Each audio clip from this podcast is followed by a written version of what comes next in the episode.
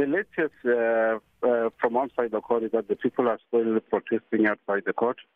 They are calling for the court not to grant him bail. But the, the, the breaking news, uh, Elvis, is that the suspect has just appeared. He, he, the case was postponed to the 5th of January for legal representation. He is facing seven counts of murder, which, which is uh, serious, which are serious charges under Schedule 6.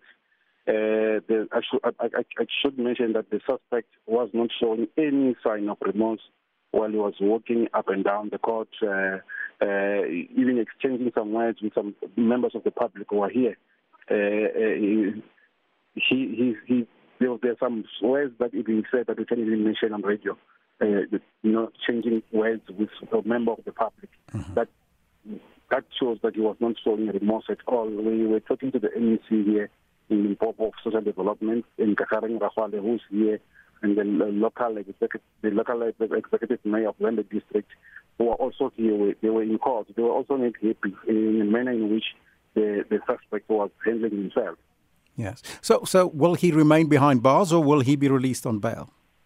He, he remained behind bars. He hasn't applied for bail yet. Remember, this was a first appearance. So he, he briefly appeared the case was postponed to the 5th of January for legal representation because as for now he doesn't have a legal representation. He, indicated to the magistrate that he would like to get the services of the legal aid board.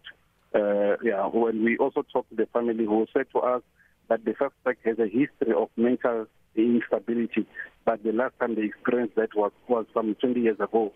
They, they, they, they still believe that he was, uh, he was normal when he committed this act, but they would like to see justice taking its course. They question a mm-hmm. number of things as a family to say if yes. a person is mentally disturbed, how possible that this person can can can can, can be in possession of a illegal firearm.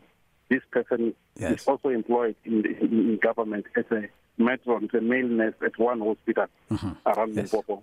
Rudzani, I thank you so much for that update. That's why that was our SABC News reporter, Rudzani Chabase.